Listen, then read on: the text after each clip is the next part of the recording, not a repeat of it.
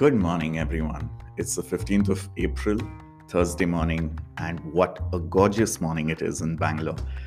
It rained last night, and it's a cool twenty-one degrees Celsius this morning. I wish all of you have a beautiful day as well. Today, I want to talk a little bit about my fitness journey.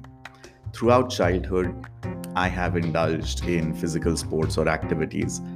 Begrudgingly, I was never happy about it. I never understood what is up with people going round and round in circles and running, jogging. Who does that? Why does anyone do that?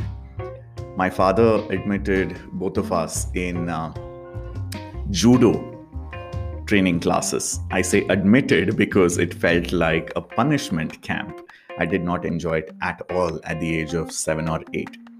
Cut to now. It's only now, since the last three or four years, that I've really started enjoying my fitness journey, and I have taken active charge of it. What changed from a person who used to scoff at the idea of running or any physical activity or exercise? I started doing, I started doing things that I like. I love cycling. I love playing badminton. I love going for long walks in beautiful forests and parks. I love trekking. I love scuba diving. I love swimming. I started doing activities that I love. Of course, we are right now in the middle of a raging pandemic, and most of us are in some element of lockdown or partial lockdown. So what can we do? I love yoga.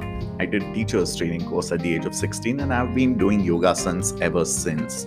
So I put on a YouTube video. There are tons of incredible creators today from across the world.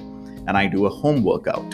I do high knees and jumping jacks and everything on my terrace, looking at the gorgeous skies here in Bangalore. And I enjoy loud, fun, dancey music. So I just put on music and I dance.